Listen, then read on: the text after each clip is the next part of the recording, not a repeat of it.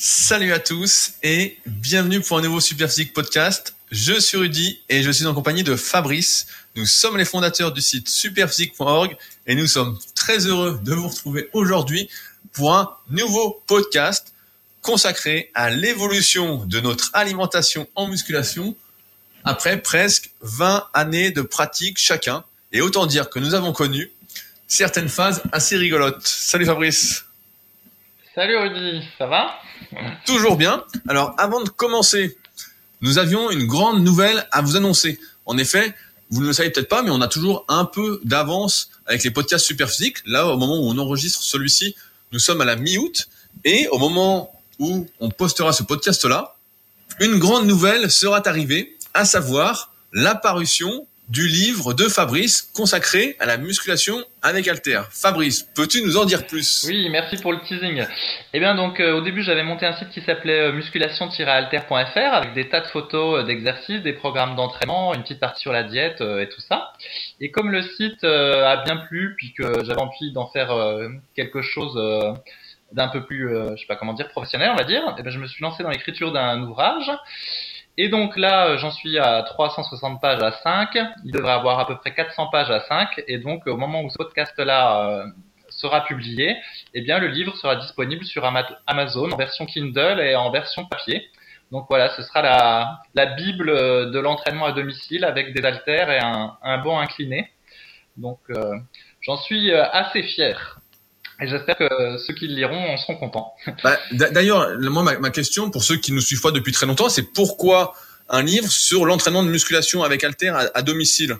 Toi, je crois savoir justement que c'est parce que euh, une bonne partie de l'année, tu t'entraînes comme ça, en fait, avec très peu de matériel.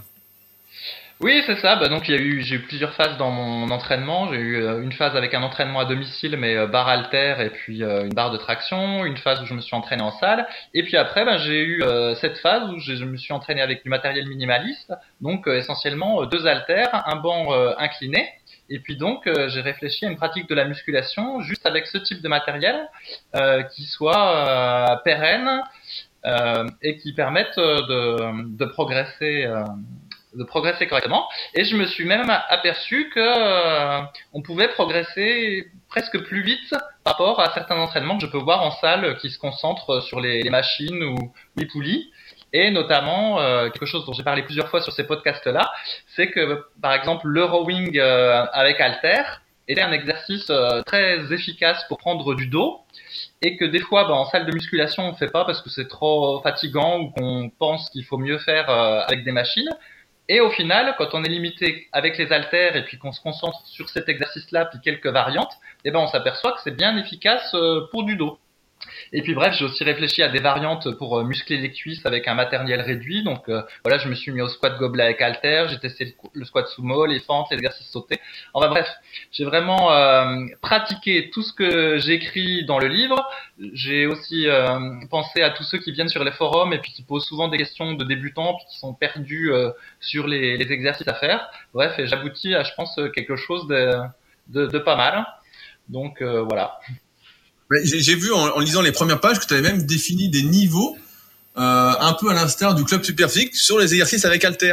Oui, oui, bon ça c'est le truc euh, habituel. Oui, j'ai donné quelques exemples de performance au rowing à un bras, euh, au développé couché, puis au, aux pompes. Mais bon, pour moi, c'est relativement marginal ce truc-là. Cette histoire de niveau, faut savoir que nous on l'a déjà décrit dans le site super, super physique et même dans la version précédente Smart Weight Training, ça fait plus d'une quinzaine d'années en fait qu'on a ce concept de niveau euh, en fonction de la, de la performance. Donc là, ça n'a, c'est pas vraiment nouveau, c'est juste que je l'ai un peu adapté euh, aux haltères. Voilà. Et cerise sur le gâteau, c'est Bibi qui a fait la préface. Ah voilà. c'est Rudy qui a fait la préface. le meilleur d'entre nous. Et, et enfin, euh, ce que je veux souligner, c'est que le prix étant donné la qualité du produit donc que j'ai vu, est extrêmement faible pour justement permettre à tous euh, de pouvoir l'acheter. C'est quoi le prix exact, Fabrice?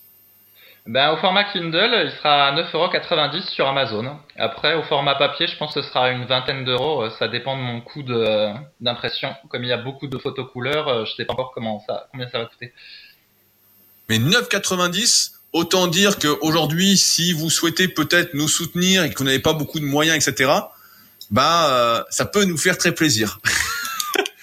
voilà. 9,90 en tout cas, vous serez pas déçus par la qualité. pour rappel, pour ceux qui connaissent pas Fabrice, c'est quand même le pionnier de la musculation sur Internet depuis 99, si je dis pas de conneries. Et donc, il était temps que tu fasses un livre, notamment avec toute ton expérience depuis euh, bah donc 1999, soit presque 20 ans. Merci Rudy. Euh, au moment où on enregistre ce podcast, donc j'ai bien précisé qu'on était mi-août, euh, on arrive également en rupture de stock sur certains de nos suppléments super physiques.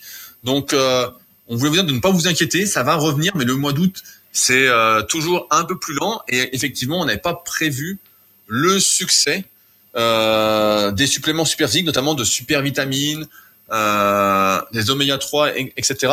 Et donc, bah, on attend la nouvelle livraison, mais comme en août, tout le monde euh, est un peu lent. Mais en tout cas, voilà, je voulais juste en profiter pour vous dire, bah voilà, merci de votre soutien sur les suppléments super physiques. On travaille actuellement, encore une fois, vu le succès, sur un autre supplément.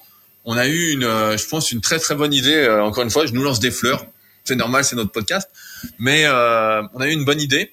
Donc euh, Fabrice est en train de voir pour que ça se concrétise. Et en tout cas, on sera euh, encore une fois bah, très content de pouvoir vous le proposer dès que tout le monde sera rentré et prêt à travailler.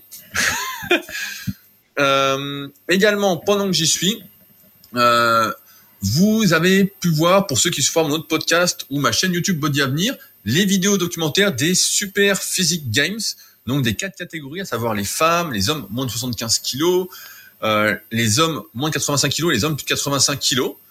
Et d'ici quelques jours euh, sortira donc le nouveau règlement pour cette quatrième saison du club Super Physique. Euh, si vous n'avez pas encore vu les vidéos, je mettrai des liens dans la description. C'est vraiment quelque chose à voir si vous êtes un pratiquant de musculation sans dopage, si vous vous posez des questions sur quel niveau vous pouvez atteindre euh, naturellement après des années d'entraînement. Ça va vous sembler peut-être élevé, mais ce sont des objectifs réalistes que beaucoup d'entre vous pourraient atteindre en s'entraînant de manière spécifique. Donc, euh, encore une fois, comme on est partisan du ensemble, on fait mieux que seul, bah, vous aurez un aperçu exact de ce que sont les Super Physique Games et les compétitions que nous organisons tout au long de l'année.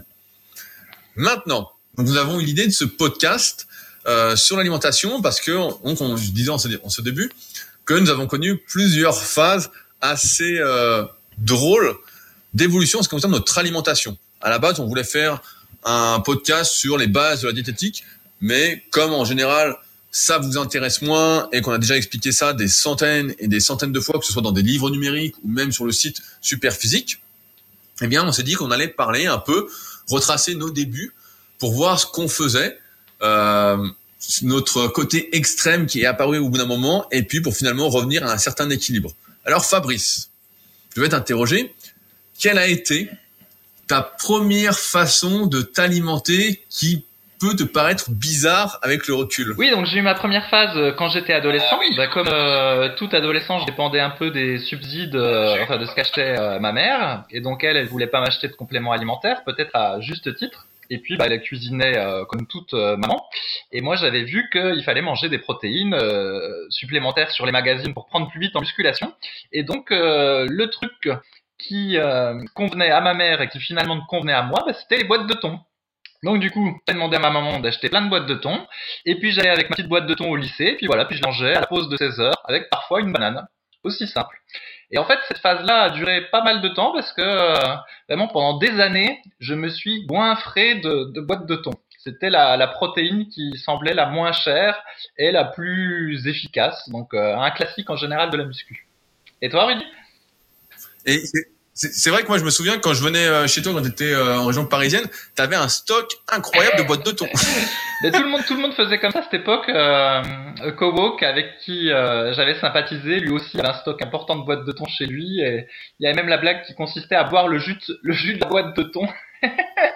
parce qu'on trouvait que c'était anabolique, mais je pensais que c'était lié à la rétention d'eau, parce que du coup on avalait plein de sel et euh, du coup ça faisait de la rétention d'eau puis on avait l'impression que ça rendait plus gros de, de, boire le jus du thon. Enfin bref. Et donc euh, on en a mangé des tonnes et des tonnes de ces boîtes de thon. On a acheté en grand format au leader price. Et puis bah euh, c'est passé puis on est passé à une autre période. ouais moi, je me souviens quand j'ai commencé la, la, musculation donc j'étais jeune, hein, j'étais adolescent, j'avais 14-15 ans et moi ce que je faisais c'est que je buvais énormément de lait. Je me souviens que dans les magazines à l'époque, bah, les produits laitiers, les magazines de muscu, c'était très à la mode. Et donc, ça m'arrivait en fait deux fois dans la journée de boire un demi litre de lait. Et euh, dedans, Ah. je mettais du miel en plus.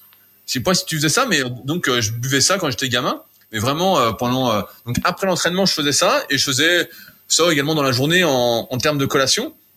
Et c'est vrai que plus tard, quand on s'est aperçu que voilà, bah, les produits laitiers, surtout en excès, euh, étaient plutôt nocifs pour la santé, ça m'a fait relativiser euh, ce que je faisais. Et pourtant, c'était super bon. Hein. Du lait avec du miel, euh, tu te régales. Hein. c'était vraiment, surtout Mhm. du lait chaud, c'était vraiment super, super bon de mémoire. Hein. Et euh... non, mais c'était une bonne période. Et ce que tu parles des boîtes de thon, c'est marrant parce que, pareil, moi j'ai une anecdote qui est assez euh, énorme. Euh, quand j'étais au lycée aussi, euh, bah, moi mes parents étaient peut-être un peu plus conciliants que les tiens, c'était une autre génération. Et donc moi, bah, j'avais, euh, je m'achetais des protéines en poudre en temps normal pour prendre bah, justement entre les repas le matin et l'après-midi quand j'étais au lycée. Et le problème, c'est que c'était vachement bon. Et donc mes potes souvent me demandaient euh, de goûter les prods, et puis forcément, euh, c'était trop bon, quoi. C'était goût choco. Ou... Donc après, j'ai eu la solution. Je me suis dit bon, bah, je vais acheter de la prod qui est dégueulasse. donc j'ai acheté de la prod vraiment horrible. Et là, quand les mecs goûtaient, ils disaient oh là là, c'est horrible, quoi. Je dis bon bah plus de prod. Et donc après, finalement, comme il y en a toujours qui en voulaient, je disais bon bah je vais changer. Et je faisais un truc, mais vraiment horrible, mais horrible. C'était boîte de thon que je mélangeais. Donc je prenais une, bo- une boîte de 280 grammes. Je sais pas si ça existe encore, mais à l'époque c'était des boîtes de 280 grammes de thon net égoutté. Ah. Je la coupais en deux et je mettais ça dans un Tupperware avec des flocons d'avoine euh, crus.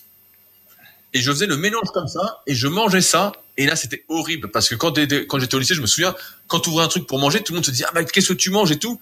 Puis les mecs voyaient ce que je mangeais, ils disaient oh putain. Et franchement c'était vraiment le truc. Euh... ah, c'est- je me- avec le recul, je me dis c'était vraiment horrible quoi. Mais c'est vrai que c'était hyper sec en plus le thon en boîte et donc l'avoine crue. Et je mangeais ça en cours de récré. Même des fois, je mangeais ça en cours quoi. J'avais quoi? J'avais 16 ans. Euh, et on n'avait pas de pause, je sais plus, il y avait 4 heures de cours sans pause, quoi, et euh, je bouffais ça en cours, les mecs étaient dégoûtés, quoi.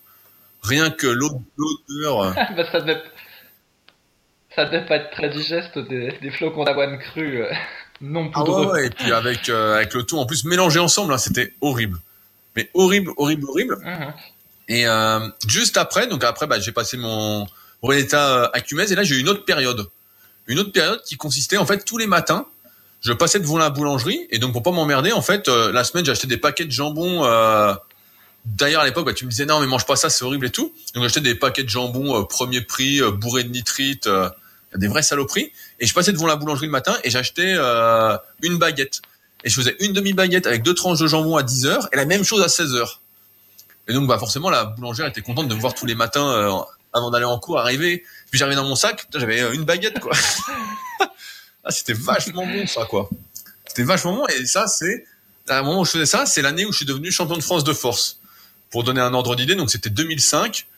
Et là, euh, putain, j'étais content. La pause, là, on avait des pauses en, comme c'était formation de muscu, tout le monde faisait ses collations, ses trucs, etc. Et là, c'était vraiment une période euh, un peu bénie où là, euh, pain blanc en plus, hein, tu sais, le, vraiment la baguette. euh, et c'était bon, quoi. hein. Franchement, je la prenais pas trop cuite et tout. ah, c'était vraiment une période, quoi. Mhm. Mais c'est ma- moi aussi j'ai eu la, la phase lait, donc ça a correspondu à certains articles que j'avais lus sur la musculation où tu sais ça disait qu'il fallait faire du squat, boire du lait et que tout ça c'était anabolique. Et en plus effectivement quand tu travailles, au lycée tu peux encore sortir ta boîte de thon euh, à 16 heures euh, sur le préau, t'as un peu la honte mais c'est pas hyper gênant, éventuellement tu la manges aux toilettes. Mais quand t'es au boulot, bah tu peux pas sortir la boîte de thon euh, au boulot parce qu'effectivement ça a une odeur comme tu l'as dit. Et donc du coup je me suis dit bah je vais emmener des briques de lait au boulot. Et donc du coup en fait je me sirotais une brique de lait tous les après-midi. Mais le problème c'est que ça avait un inconvénient, c'est qu'à l'époque le lait digeste n'était pas trop répandu. Et donc du coup c'était du lait normal. Et comme beaucoup de gens j'avais des difficultés à le digérer. Et donc ça c'était pas toujours triste. Donc c'est pas une phase qui, qui a- c'est pas une phase que j'ai conservée longtemps parce que c'était pas tenable. Alors du coup après j'ai cherché un autre truc que je pouvais manger euh, au boulot euh, sans odeur et euh, digeste. Et donc j'ai eu la phase Tupperware où en gros euh, je mélangeais, euh, je cuisais du riz le matin et je mettais du, du foie, du foie, euh, enfin que je cuisais le matin aussi, que je découpais en petits morceaux. Je mettais tout ça dans un Tupperware et je mangeais ça à la pause de 16 heures. Et l'avantage en fait c'est que ça avait pas d'odeur et que le foie c'était pas très cher et euh, ça faisait une source de protéines et de, de, de minéraux. Mais bon après évidemment euh, Enfin, c'était euh, déjà c'était du truc premier premier prix et puis ça faisait quand même jaser euh, autour de moi de voir quelqu'un qui mangeait du foie gras, du foie froid et du riz froid euh, en plein après-midi. Et donc après, je suis encore passé à une autre phase. Mais toi, quelle a été la... Tu t'es, fait, influ... fait, influencer alors. T'as pas réussi à tenir euh, ta motivation. Peut-être, oui. Mais bon, tu sais, quand t'es cadre euh, au travail, tu dois quand même avoir, un, je sais pas, avoir une certaine allure. Donc à la fin, ça faisait un peu ridicule en fait d'être le type en cravate qui sortait son tupperware puis qui mangeait son son truc. Tu vois, ça faisait un peu couille. Donc euh, bon. Après, je suis passé aux protéines en poudre et c'était c'était mieux quoi.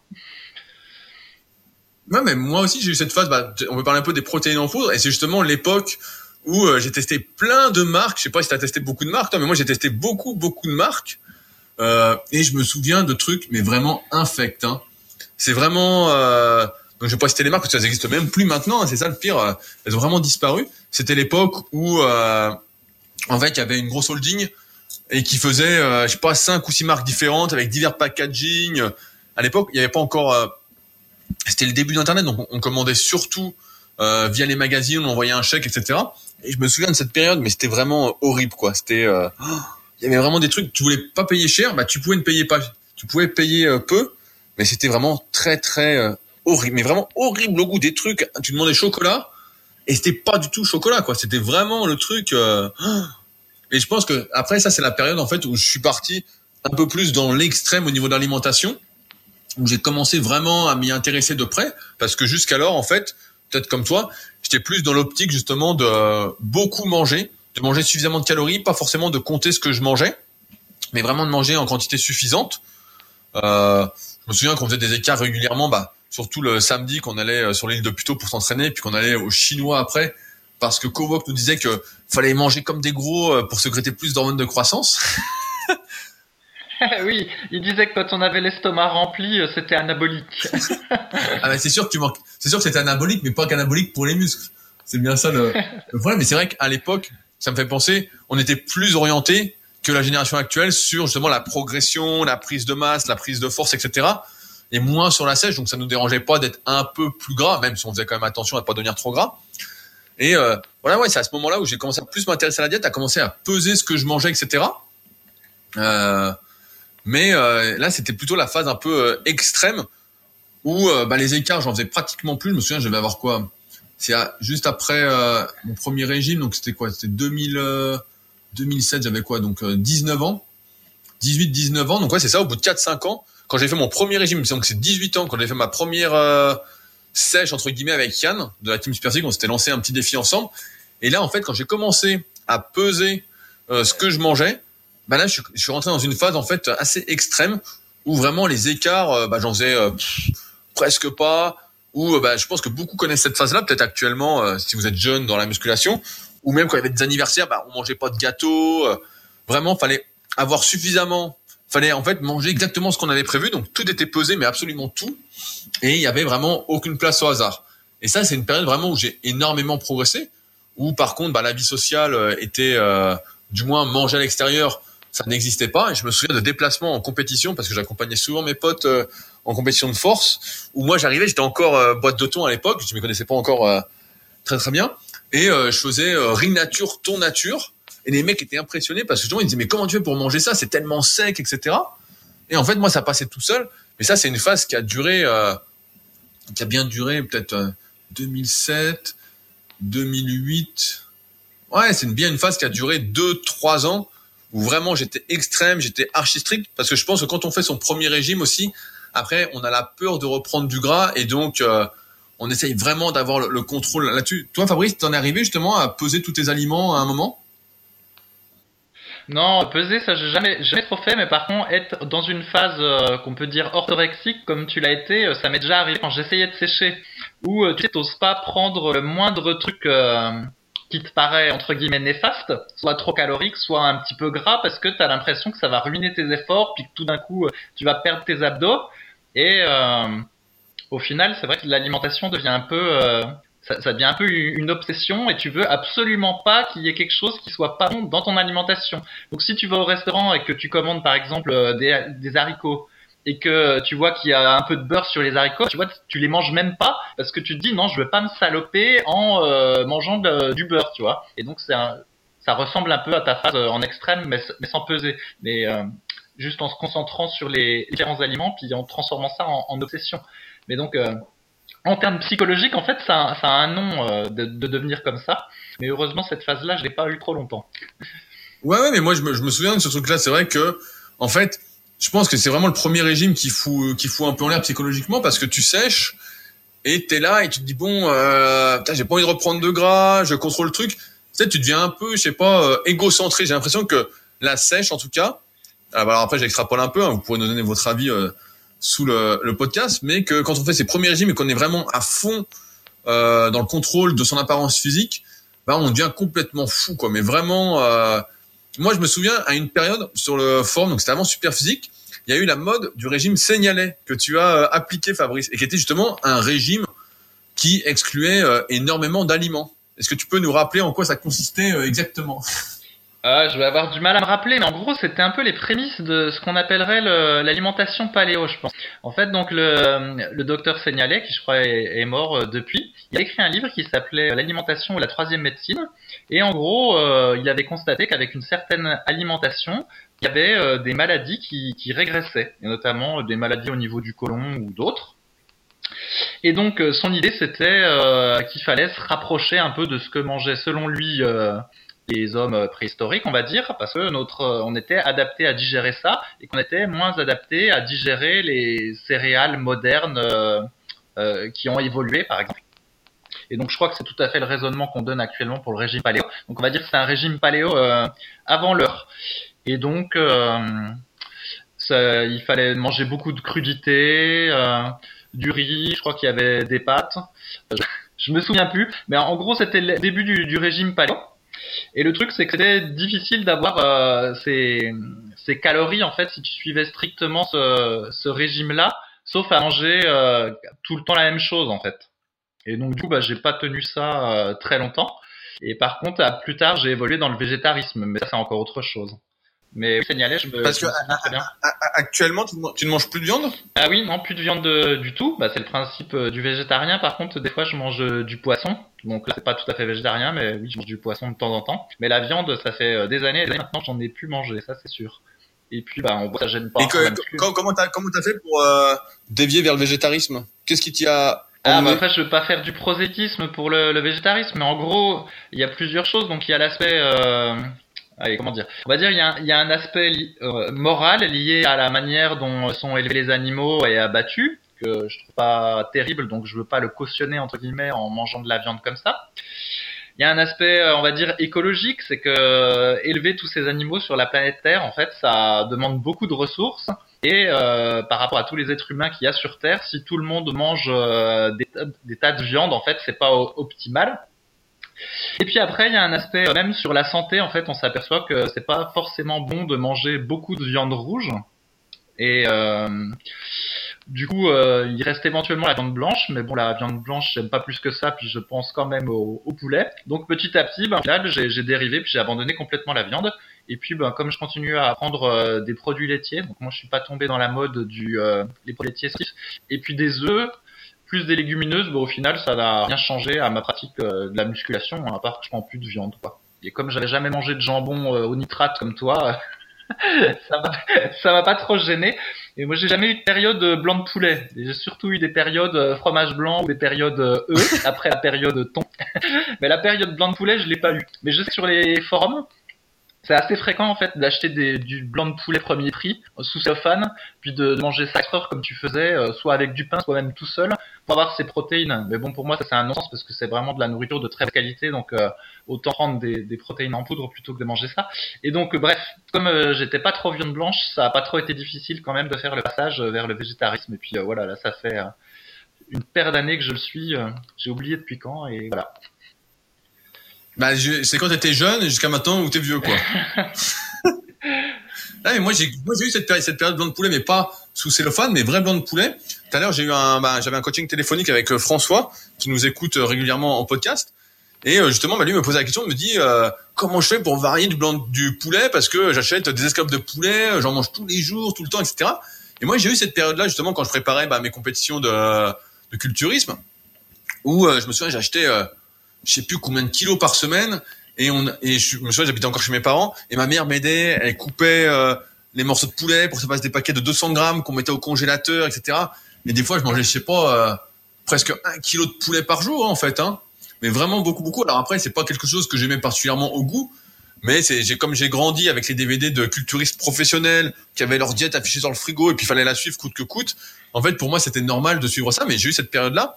Et je vais même te dire un truc, je me souviens, ça me revient, avec euh, Yann quand il venait euh, régulièrement chez moi, on se marrait parce que on cherchait toujours à avoir la plus grande assiette possible, à avoir le plus gros saladier possible. Donc c'était avant qu'on compte notre alimentation ou le plus gros mug possible pour justement le remplir le plus possible. On avait remarqué, et c'est un truc qui est assez utilisé notamment dans les régimes, notamment quand on veut maigrir, c'est euh, d'avoir des supports en fait plus petits.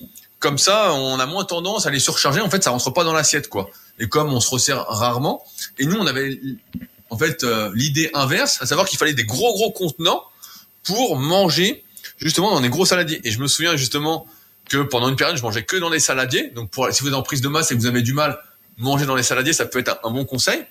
Et je me souviens que mon petit déjeuner, ça on n'en a pas parlé, on a parlé de euh, des laitages, mais on a eu une autre période également fromage blanc. Alors toi, je sais pas si on a beaucoup mangé, mais moi je me souviens que à une période, euh, je prenais euh, plus d'un kilo de fromage blanc par jour. Donc tu allais en course et tu prenais euh, 7 à 8 pots de fromage blanc par semaine. Et le matin, je commençais déjà avec 700 grammes de fromage blanc, quoi. C'était euh, c'était les protéines pas chères en fait. Tu, sais, tu mangeais du fromage blanc. Alors après, bah ouais, t'avais un peu mal au bide, etc. Mais c'était des protéines pas chères. On sait que les protéines laitières sont plutôt des protéines assez efficaces, on dit en comparaison des protéines, euh, d'autres protéines pour faire du muscle. Et donc, on en a mangé, mais des tonnes et des tonnes. Alors après, c'était un peu fade, donc après, bah, je trouvais des astuces. Je me souviens d'une astuce que je faisais, c'est que je rajoutais, euh, je mettais du muesli dedans, et comme le muesli n'était pas très bon, je mettais euh, du cacao en poudre avec. Donc on mettait le cacao en poudre, et donc tu mélangeais le tout, et ça faisait euh, du fromage blanc euh, au chocolat, quoi avec euh, le muesli, ça passait tout seul, mais et donc justement dans un saladier quoi, c'était énorme. Et il y a même une période où j'étais en prise de masse. Euh, je me souviens qu'on avait été, euh, on avait fait une sortie euh, bah, euh, Smart Weight Training, donc avant Super Physique à Disney. Je sais pas si t'étais là. Je crois pas que t'étais là, mais il y avait Jérôme, il y avait Kowok, euh, il y avait Fioros, etc. Et à cette époque-là, avec Yann, on avait acheté des mugs les plus gros possibles qu'on avait trouvé à Disney pour justement, comme on était en prison, on avait du mal à grossir, à manger suffisamment. Tous les soirs, avant de dormir, je me faisais, euh, bah justement, c'était cette période un peu du lait. J'avais, j'étais repassé un peu aux, produits laitiers, notamment au lait. Et euh, je mettais euh, un demi litre de lait dans le mug. Donc c'était vraiment un gros gros mug avec euh, des céréales. Je crois qu'à l'époque, euh, moi j'avais testé pas mal de céréales à la con pour enfants, hein, celles qu'on que malheureusement on nous fait consommer. Il y a peut-être encore des pubs à la télé, comme j'ai plus de télé, je sais pas, mais et donc je mettais des frosties ou des golden grams tous les soirs avant de dormir. Donc forcément, quand j'arrivais à la salle, bah, j'étais invincible quoi. J'avais de l'énergie à revendre, les barres paraissaient légères, etc. Et comme j'étais très jeune, je sais plus quel âge j'avais, ouais, c'était un truc genre 18-19 ans. Bah en fait, euh, ouais, on faisait pas tant de gras que ça quoi.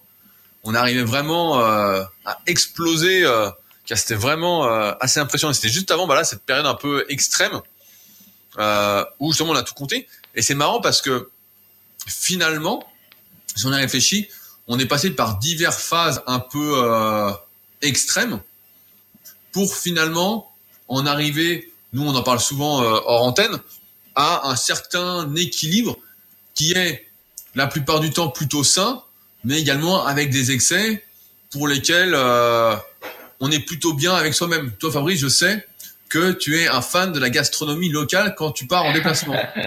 Ouais. Attends, je reviens juste sur ce que t'as dit. T'as- à mon avis, t'as oublié la phase de steak haché. Il n'y a pas eu une période où tu mangeais des tas de steak hachés à 15% et après des tas de steak hachés à 5% pour avoir ta dose de protéines euh, pas trop chère? Non, mais ça, ben, les steaks hachés, euh, en fait, moi j'avais une, euh, bon, allez, j'ai une technique. Attention les gars, je vous préviens, c'est du très très lourd que je vais vous raconter là. Est-ce que vous êtes prêts? Allez, on est prêt. Fabrice, est-ce que tu es on prêt est prêt? Et ben, en fait, à un moment, euh, j'ai acheté des steaks surgelés. Ouais, effectivement, des steaks hachés surgelés, bah, euh, en général bio, quoi. J'étais déjà pas mal porté sur le bio à, à l'époque. Je sais plus quel âge j'avais, c'était peut-être vers 21 ans. Je me souviens, c'était aux alentours quand j'avais fait 160 au coucher, quoi. Je me souviens. Euh, et euh, voilà, j'achetais des steaks hachés et donc ils étaient surgelés, quoi. Et en fait, des fois, j'avais la flemme de les faire décongeler, etc., d'attendre. J'oubliais de les sortir, en fait. Et donc, pour les faire cuire, j'avais une technique imparable. Tu les mettais au micro-ondes. Tout à fait. Et je peux même dire le temps, je m'en souviens très bien, c'était 4 minutes 40 pour deux steaks hachés euh, congelés. Et donc, bah, autant dire que ça n'a aucun goût. Hein. Franchement, c'est de la semelle après. Hein. Il n'y a plus du tout de rouge. Euh, la viande n'est pas carbonisée, mais bon, c'est de la semelle, quoi. Et bon, après, bah, tu mettais, euh, qu'après, je mettais pas mal. Après, j'ai cette période aussi de ratatouille euh, en pot. J'en ai beaucoup mangé. Et je mettais la ratatouille en pot avec. Et donc, ça, euh, comment, ça humidifiait le tout. Et ça passait tout seul, quoi. Mais vraiment, tout seul. Mais c'est vrai que cette période, bah, après, contrairement à toi, moi, je mange toujours de la viande. Donc après, j'alterne pas mal avec du poisson. Je mange beaucoup de sardines, divers poissons. Car je varie beaucoup plus mes sources de protéines qu'avant. C'est vrai que je suis pas très centré sur juste du saumon, juste du steak haché. En fait, je vais, suivant ce qu'il y a disponible chez le boucher ou le poissonnier, voilà, je vais varier un peu chaque semaine parce que je pense qu'aujourd'hui, comme tout est un peu euh, corrompu, je sais pas si le terme euh, est exact, mais euh, bah, je me dis que mieux vaut varier les poisons. Et en fait, sur le blanc de poulet, effectivement, si les culturistes professionnels en prennent beaucoup en période de sèche, et si toi t'en prenais aussi, c'est parce que finalement c'est la viande la moins grasse et la source de protéines la moins grasse. Parce que quand tu prends du fromage blanc, bah t'as toujours un peu le, il y a toujours un peu de calories en plus, en plus des protéines. Si tu prends des œufs, il faut prendre uniquement des, blancs d'œufs, et du coup tu perds les jaunes et puis ça, coûte cher. Et donc du coup c'est pour ça qu'ils prennent beaucoup de blancs de poulet parce que c'est le entre guillemets la protéine alimentaire, euh, on va dire la plus euh, qualitative. Et donc euh, voilà pourquoi ils en abusent. Et euh, ouais, bah moi aussi j'ai eu ma phase fromage blanc spécial, mais moi c'était le soir, parce qu'en plus comme euh, c'est des protéines laitières, euh, normalement à digestion lente, tu vois, ça s'y est mieux d'en prendre un le soir. Et le matin, j'avais ma phase œufs à la coque, où je prenais des tas de la coque. Et donc c'est un peu blasphématoire, puisque tu sais, on dit qu'il faut pas dépasser 7 voire même 2 œufs par semaine à cause des histoires de, de cholestérol, quoi qu'il y ait une controverse sur le fait que le cholestérol qui est apporté dans les œufs augmente ou pas le cholestérol sanguin. Enfin, toujours est-il que moi j'en ai toujours mangé des tonnes d'œufs. Et euh, voilà, donc c'était le matin et puis euh, fromage blanc le soir. Et comme tu l'as dit, bah, avec le temps, euh, les diètes ont été de moins en moins extrêmes. Et bah, là, j'en suis arrivé à manger, on va dire à peu près équilibré en variant, mais par contre en ajoutant des apports supplémentaires en protéines et en, en glucides, avec de l'avoine, des protéines en poudre, puis des portions un petit peu plus grosses dans mon assiette. Ouais, parce qu'au au, final, on se rend compte que peut-être que ces périodes extrêmes étaient un besoin qu'on avait pour finalement se rendre compte que manger sainement, du moins essayer de manger sainement et en même temps pour progresser, bah en fait c'était pas si compliqué que ça. Vois, ça me fait penser, bah, j'en parlais tout à l'heure justement, comme je disais avec François en, en consultation, c'est que euh, finalement manger sainement, si on y réfléchit un peu, bah voilà, faut consommer des aliments qui sont non transformés, etc. Ensuite, il faut manger suffisamment de protéines. Donc, en général, si on n'est pas trop bête, on voit bien euh, que c'est facile euh, de manger suffisamment de protéines. Les lipides, bah, on se dit, voilà, si on mange déjà euh, sainement, on sait très bien que voilà, bah, faut prendre un peu d'huile de colza, faut acheter des oméga 3 marins, on peut manger des amandes, des oléagineux, etc. On avoir des bonnes sources de lipides. Puis après, on régule tout avec l'apport de glucides. Donc moi, j'en suis arrivé contrairement à toi, à ne plus peser bah, en fait euh, que les glucides. En fait, je pèse plus mes sources de protéines, mes sources de lipides, etc. J'ai des repères, mais euh, je pèse toujours mes sources de glucides pour voir justement, euh, parce que étant donné les quantités que je mange, j'ai du mal à voir si on a assez. Et puis souvent les jours, des fois j'ai un peu plus faim, donc je me dirais bon bah mange un peu plus. et donc je préfère avoir un, un certain repère. Mais c'est vrai qu'on en arrive finalement à se dire, on est passé par plein de différentes phases, et pendant des années, bah on a fait des articles sur Superphysique, des vidéos sur YouTube, etc. Et beaucoup de personnes ont cru à tort, et c'est pourquoi je voulais faire ce podcast-là aussi, euh, qu'on était très extrême sur l'alimentation. Moi, j'ai des anecdotes comme ça. C'est des gens, des fois, ils viennent euh, au Superphysique Gym, donc ma salle sur Annecy. Et puis, euh, je sais pas, on se fait un resto ou un truc comme ça. Ou souvent, pour des concours, on organise un, buffet après ou quoi. Euh, bah là, par exemple, pour le Superphysique Games, je sais pas si on verra peut-être ça dans la dernière vidéo documentaire. Je me souviens plus exactement des vidéos au moment où on fait ce podcast-là, elle n'est pas encore sortie euh, pour vous. Et euh, à la fin, on avait fait venir un camion pizza en fait. Et parfois, les gens sont surpris, disent euh, "Mais attends, vous mangez des pizzas? Tu manges des pizzas, c'est dingue. Dans tes vidéos, tu dis non, non, non. Mais en fait, il y a ce qui est le mieux à faire, voilà, en théorie, etc. Ce qui est le mieux à faire, voilà, tout court, même en pratique. Et après, malheureusement, en pratique, on se rend compte quand même que il y a une nécessité de faire des compromis parce que euh, c'est bien d'être extrême sur sa diète, de tout peser, euh, vraiment d'avoir le contrôle, mais que il y a également autre chose dans la vie que de peser tout ce qu'on mange et de se couper du monde. Et c'est pourquoi certains sont parfois surpris, mais quand on fait, on s'entraîne régulièrement, etc. Donc, je sais plus dans quel podcast on en parlait ensemble, euh, parlait ensemble. C'est vrai que moi, je suis habitué et je me rends pas compte que euh, peu de personnes font, euh, ne font même pas 30 minutes de marche par jour. Moi, j'ai l'habitude de marcher tous les jours au moins une heure, de faire euh, au moins d'entraînement euh, de sport, que ce soit muscu, kayak ou même rameur. je viens de m'y mettre justement pour l'épreuve qualificative au Super Physique Games, vu que cette année ce sera introduit avec le squat avant. Mais en fait, dès que je fais un écart, en fait, il brûle assez vite. Et euh, ouais, on en arrive en fait à une phase beaucoup moins extrême, peut-être une phase d'équilibre vers laquelle on ne serait pas arrivé sans tous ces extrêmes par lesquels on, est passé. je me souviens aussi sur le forum, tu te souviens de cette mode euh, pareil? On a fait beaucoup de, cas extrêmes, la mode de la vitamine C acérola. Oui, oui, ça c'était au début des années 2000. Donc, on avait un membre du forum qui était fan des travaux de Linus Pauling, donc quelqu'un qui avait eu le prix Nobel et puis qui avait fait des travaux autour de la vitamine C, puis qui avait montré que la vitamine C à haute dose sous forme d'acide ascorbique pouvait, euh, semble-t-il, euh, prévenir ou guérir euh, des, des, maladies.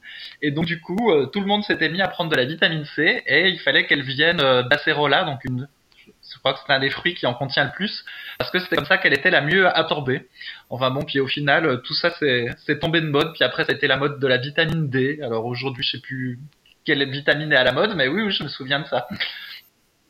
Ouais, moi je me, je me souviens que c'était tellement une mode que certains, à la fin, quand l'acérola est un peu tombé en désuétude, c'était la mode d'acheter de l'acide ascorbique directement en poudre. Oui, oui, oui.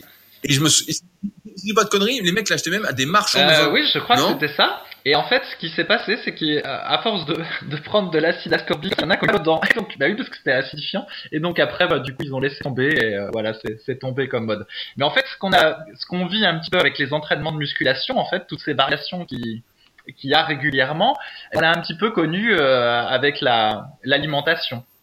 Euh, il y a eu tous, tous ces extrêmes.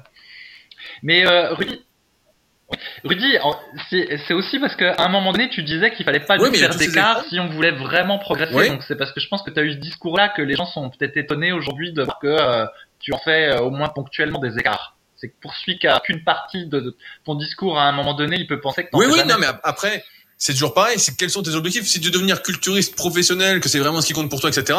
Bah, effectivement, et tu as le potentiel, euh, tu as les moyens financiers, tu as l'entourage, etc. Bah ouais, effectivement, faire des écarts va ralentir ta progression. Et c'est vrai que faire des écarts va ralentir ta progression. Alors après, ça dépend l'écart, mais c'est sûr que si on se goinfre, bah ça fait pas du bien.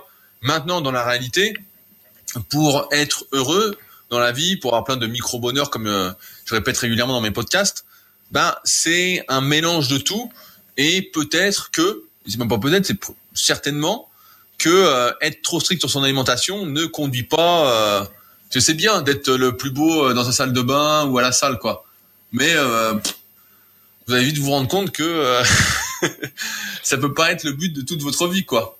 On en avait parlé dans le podcast sur le dopage où j'avais interviewé euh, de pseudo euh, Marc qui justement, bah voilà, après de passer par les produits de poids, s'était rendu compte que tout ça était un peu futile. En fait, la musculation telle qu'on la défend nous, c'est vraiment un plus dans la vie, un équilibre à trouver.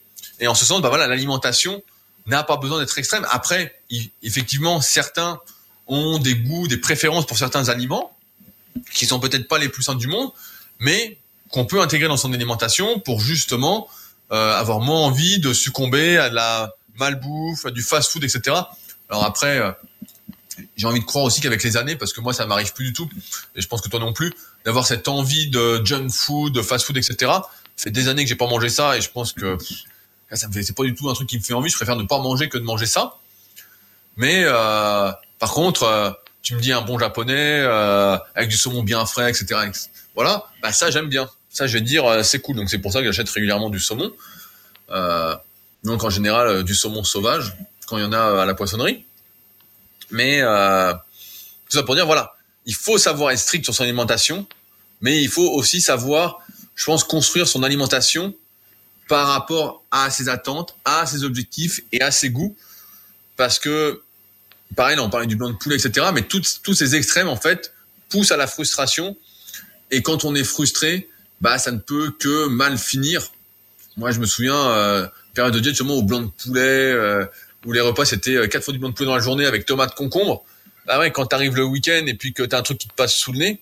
Je me souviens, j'avais raconté, bah tiens, j'ai un truc, euh, je crois, je sais plus c'est quelle euh, partie euh, sur Superphysique, j'avais raconté ma sèche étape par étape en 2007, donc c'est encore disponible dans la rubrique alimentation. Et je me souviens, d'un coup, justement, on était parti en compétition de force et j'étais, j'ai plus, à un mois de, du championnat de France de culturisme.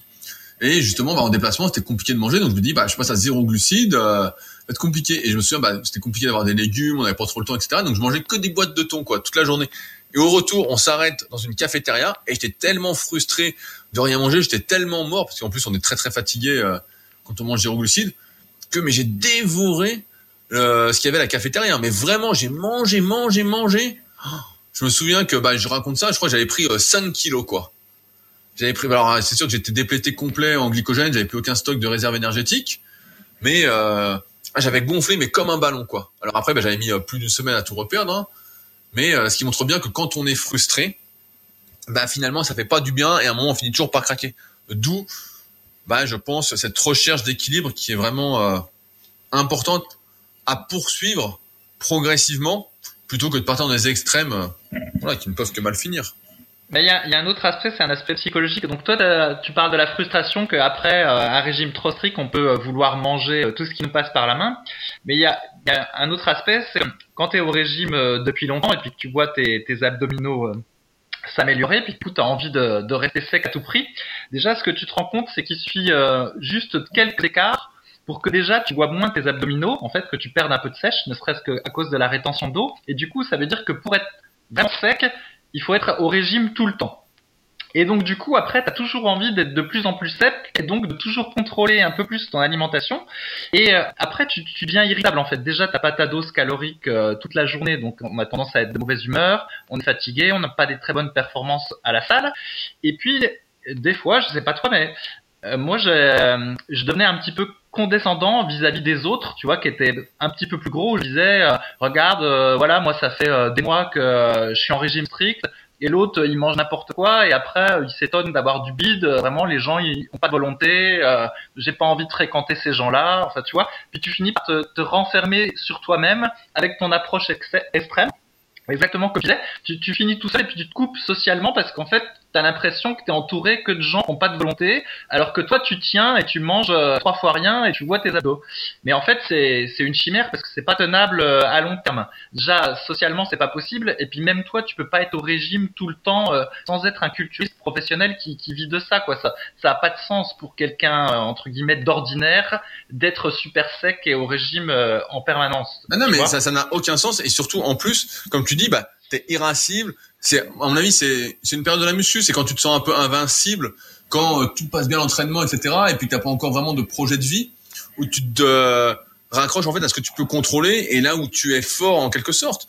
Et c'est vrai que voilà quand t'es sec ouais mais c'est ça mais je sais pas comment l'expliquer mais c'est vrai que quand t'es très sec t'as euh, un peu ce, ce, sentiment voilà de supériorité alors que euh, finalement bah, c'est juste que tu manges pas là. Effectivement il faut des efforts Beaucoup n'y arrivent pas par manque de volonté, etc., alors qu'ils le souhaiteraient. Du moins, euh, ils disent en avoir l'envie. Mais euh, ouais, ouais, c'est un, c'est un drôle de sentiment. Euh, c'est vrai que tu te coupes du monde après, donc c'est pourquoi, bah, finalement, on avait fait des articles sur super physique. Pourquoi ne pas sécher, etc. Et c'est même euh, on fait ce podcast là, c'est ma publication de ce soir sur Instagram, donc c'est marrant. Mais euh, c'est vrai que finalement, on se rend compte euh, que cette mode du actuelle, cette tendance à vouloir sécher, euh, etc. Bah nous, on a eu de la chance de pas la connaître en fait, d'être vraiment dans cette optique, euh, prendre de la masse, etc. Et c'est même ce qu'on vous conseillerait. Mieux vaut être un peu gras, en forme, joyeux, social, et puis progresser.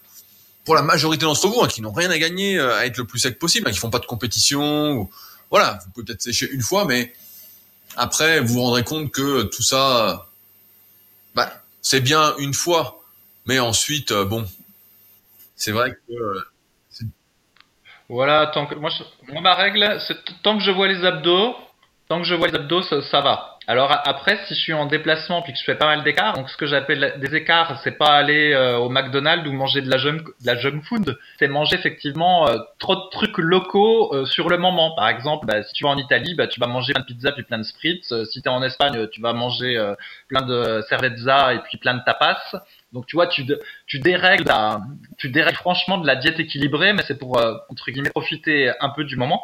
Et donc après, bah, quand tu reviens, tes abdos sont un peu moins visibles.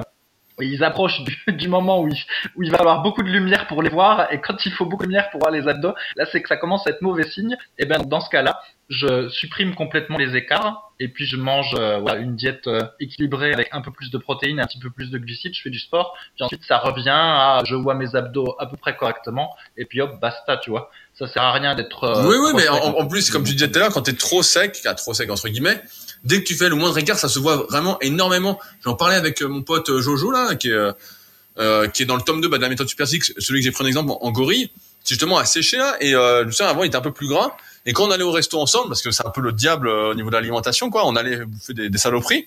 Et moi, le lendemain, je disais, putain, je dis, regarde, ça se voit et tout. Il me disait, ah ouais, putain, ça se voit. Et lui, ça se voyait pas. Parce qu'il était un peu plus gras, quoi. Et euh, maintenant qu'il est un peu plus sec, il dit, merde, dès que je fais un écart, ça se voit et tout. Euh... et c'est vrai que c'est perturbant psychologiquement, quoi. Alors après, bon. C'est vrai que là, l'histoire des abdos, c'est, après, chacun a ses repères euh, visuels, hein. Certains se stockent sur le ventre, d'autres sur le cul, d'autres dans les cuisses, etc. Mais, euh, c'est vrai que moi aussi, je prends souvent ce repère des abdos. Et euh, c'est vrai que quand tu as besoin d'une bonne lumière ou de tirer sur la peau pour bien les voir, euh... c'est pas bon signe. Mais moi, je sais, c'est le, tour de taille. En fait, le mien, 83, c'est correct. 82, je suis un peu plus sec que normal. 84, un peu plus normal. Voilà. Mais si ça monte à 85, là, c'est pas bon. Bah, 85, tu te transformes en power, quoi. non, non, un power c'est 90. non, mais voilà pourquoi on faisait ce podcast là, parce que c'est intéressant, encore une fois, avec le recul, de voir bah, les erreurs qu'on faisait, vous montrer que bah voilà, on a fait quand même une tonne d'erreurs et encore on n'a pas tout euh, déballé. Hein. Si on y réfléchissait pendant des heures, on pourrait vraiment euh, en rajouter, en rajouter, pour finalement bah voilà arriver à un équilibre. Comme dit Fabrice, voilà, il est en déplacement, euh, un peu de temps, bah voilà, la muscu n'est pas sa vie, ça lui fait plaisir de s'entraîner pas de compétition préparée, ben voilà, il va manger local. Euh, en faisant attention, il va pas manger trois pizzas par jour non plus. Et puis quand il revient, bah, il fera un peu plus attention, il mangera un peu moins que ses besoins pendant un certain temps, et après ça ira. Et voilà, après encore une fois, c'est juste une question d'équilibre. Un peu trop un moment, un peu moins un moment, l'équilibre. Ce qu'il faut après, c'est voilà, a des objectifs en termes de transformation physique, vraiment qu'on débute la musculation, etc. Bah là, il faudrait être un peu plus strict. Surtout bah là, si on est en surpoids, etc.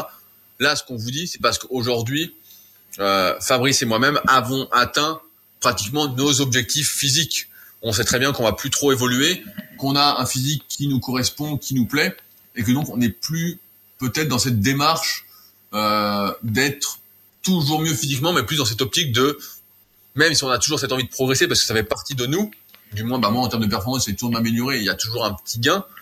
En termes de physique, bah, on sait très bien que euh, on est pratiquement au bout de ce qu'on peut espérer et que si on souhaitait progresser encore plus, bah là, euh, ça nécessiterait de se couper complètement euh, de la vie, de la société et que ce serait beaucoup moins fun que la vie qu'on a actuellement et qui nous satisfait plus que de raison. Voilà, oui, à un moment donné, si tu veux progresser pour aller pour dépasser entre guillemets ton potentiel, euh, ton premier potentiel atteint, il faut quasiment que tu te transformes en, professionnel, que tu vives que pour ça, et ça n'a pas de sens euh, dans notre cas. Quoi. Voilà.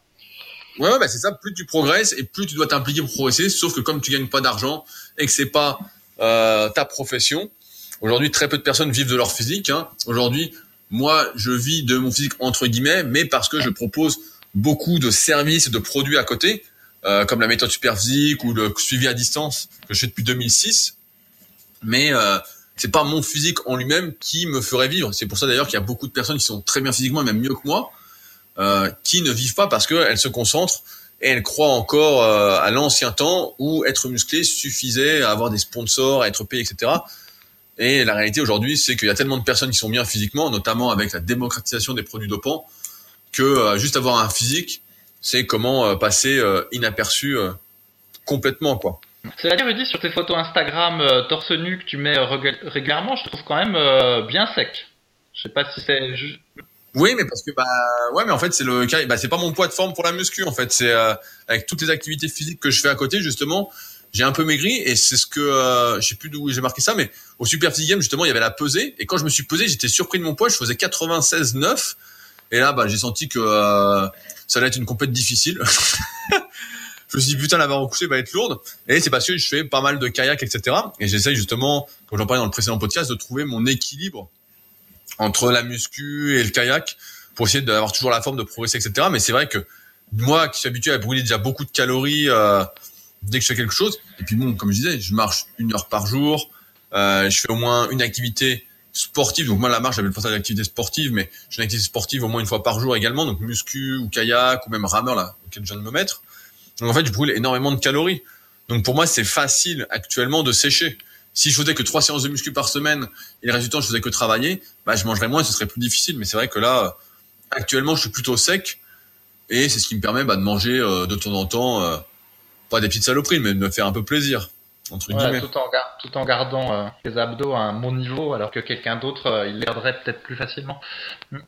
Voilà, je suis comme ça. Des fois, je vais acheter du saumon et puis je craque, j'en mange 300 ou 400 grammes d'un coup. Pas un écart, ça me dit. Une choucroute, c'est un écart. Une choucroute, il est fou, mais non, je mange pas ça, moi. Comme quoi l'ancien Rudy est, toujours là dans le contrôle d'alimentation. Ah non, mais ça j'aime pas. Non, mais moi j'aime pas trop la choucroute là. C'est pas trop mon truc. Non, ce qui peut m'arriver, ouais, moi j'aime bien le saumon, manger beaucoup de saumon. Après j'aime là comme il fait chaud, j'aime bien les plats frais. Donc là j'ai mangé vietnamien dernièrement, euh, donc des bobons, trucs comme ça, c'était hyper bon. Mais euh, ouais, c'est vrai que je suis plus. Euh, qu'est-ce que je vais manger? Si la dernière fois j'ai mangé, il y a un restaurant italien qui a ouvert il y a pas longtemps sur Annecy euh, à Lazzuro. Donc je recommande Lazzuro. C'est dans la vieille ville à Annecy et ils font des pâtes à la carbonara directement avec du parmesan, ils le cuisent directement avec le parmesan et là c'est super bon quoi. Donc voilà. Bon là là c'est un, là c'est un petit écart là, ça va. Bah, après, les sont pas sont pas énormes, mais une fois que tu as mangé ça, tu te sens bien lourd et ça ça c'était vachement bon. Hein. Ça c'était vraiment. Euh... Mais bon après comme le lendemain je fais 20 bandes de kayak, euh, c'est euh, j'ai ça se voit le matin et le soir ni vu ni connu quoi. Donc comme ça c'est réglé. Euh, avec ce podcast, vu qu'on a fait un peu le tour, on va vous laisser quelques liens sous euh, ce podcast, dont notamment bah, le lien pour aller voir le livre de Fabrice, notamment le sommaire, euh, des liens vers des articles de Superphysique pour en savoir un peu plus sur l'alimentation, comment construire son alimentation. Je vous mettrai également un lien vers la formation Superphysique parce que je viens de finir euh, toute la partie sur comment personnaliser son alimentation. Donc il y a plus de 40 vidéos étape par étape pour ceux qui ont le tome 3 de la méthode superphysique, ben, on peut dire que là, c'est le tome 4, mais appliqué euh, à l'alimentation. Donc, je ne sais pas encore si je sortirai sous format euh, numérique en dehors de la formation superphysique. Moi, j'ai vraiment plus envie d'être dans cette optique euh, de faire des liens avec ceux qui veulent avancer, de construire mon entourage, ma tribu, comme je dis régulièrement. Donc, je ne sais pas encore si ce sera disponible un jour hors de cette rubrique formation. Et puis voilà. également, parce qu'on arrive euh, avec Fabrice, on n'a pas parlé avant, mais euh, on arrive un peu à court de sujets. Euh, on vous a partagé pas mal de podcasts, on est pratiquement à un an de podcast, et on se demandait si ça vous intéressait qu'on ouvre un topic justement sur les forums super physiques, sur lequel vous pourriez poser vos questions sur les podcasts. Euh, donc toutes les questions que vous avez, euh, et donc chaque semaine, bah, plutôt que d'aborder un sujet spécifique, parce qu'on en a déjà abordé beaucoup, donc on en a encore quelques-uns à aborder, euh, répondre à vos questions, faire un peu le courrier des lecteurs à l'instar de ce que faisait Jean Texier, euh, malheureusement décédé dans le monde du muscle à l'époque, quand on était, euh, quand Fabrice était jeune, parce que moi je suis encore très jeune. donc si ça vous intéresse, bah, n'hésitez pas à le dire. et puis on ouvrira le sujet, le topic comme on dit sur les forums Superzik, on mettra le lien dans chaque podcast. Et puis on se fera un plaisir de répondre à vos questions de la façon la plus détaillée possible pour vous aider à progresser à la manière un peu d'une consultation, comme je fais bah, régulièrement euh, via mon site. Mais en tout cas, je pense qu'on va essayer de vous donner un peu plus la parole pour essayer de mieux ah, répondre à vos attentes, toujours dans la bonne humeur. Et enfin, euh, j'ai regardé avant ce podcast, vous étiez 240 à avoir laissé un commentaire et une note de 5 étoiles. Et d'ailleurs, nous avons eu un mauvais commentaire, Fabrice. je vais le retrouver tout de suite. Ne soyez pas pressés, je vais le retrouver, mais c'est quelque chose, c'est du lourd. C'est du très très lourd. Est-ce que mon téléphone marche? Attention, 242 même, 242 là, au moment du podcast. On en a pris deux durant le podcast. Alors attention, j'y vais parce qu'il y a beaucoup de commentaires, il faut que je défile les 240. Donc c'est un... Moi j'apprécie beaucoup les mauvais commentaires. ah bah si ça permet de s'améliorer. Alors, le commentaire, le titre c'est bof, on n'a que deux étoiles. Alors, c'est écrit dans un français euh, pas très académique, et c'est de Muslim Rider. Je lis le commentaire. C'est pas super génial, juste des mecs qui se gonflent le cheville plus que les muscles. Mais ce qui me dérange le plus, c'est le son de toilette qui donne même pas envie d'écouter plus après cinq épisodes. Voilà. Donc quand on a des mauvais ah, quand on a des mauvais commentaires comme ça, on est content. On est content parce ah, qu'on euh, c'est quelqu'un qui nous aime qui nous aimait pas déjà à la base quoi. il a peut-être écouté les premiers podcasts où le, son était perfectible et, puis voilà. mais, bon. le, son est toujours perfectible et sachez qu'on essaye de faire du mieux possible pour le son. Après, c'est compliqué parce qu'on est vraiment euh, très éloigné en distance. On a eu quelques problèmes avec Skype. Là, on est passé sur un logiciel tiers. Euh, donc, on espère que ce sera mieux. En tout cas, sachez que comme d'habitude, on essaye de faire du mieux qu'on peut et c'est pas voulu si de temps en temps le son est un peu moins bien. Mais euh, en tout cas, voilà, on a eu un petit mauvais commentaire la semaine dernière. Mais en tout cas, ceux qui n'ont pas encore laissé un petit commentaire et qui souhaiteraient nous encourager, parce que c'est gratuit et ça nous donne euh, la pêche, bah c'est possible en allant directement sur l'application podcast si vous êtes sur iPhone, en tapant Superphysique Podcast, ou directement sur iTunes si vous êtes sur PC ou sur Mac, en tapant la même chose et donc en descendant et en laissant un petit commentaire encourageant, 5 étoiles, et vous pouvez bien évidemment en parler autour de vous pour nous aider à faire connaître Superphysique. Et donc nous, on se retrouve dès la semaine prochaine, peut-être pour répondre à vos questions. Salut Salut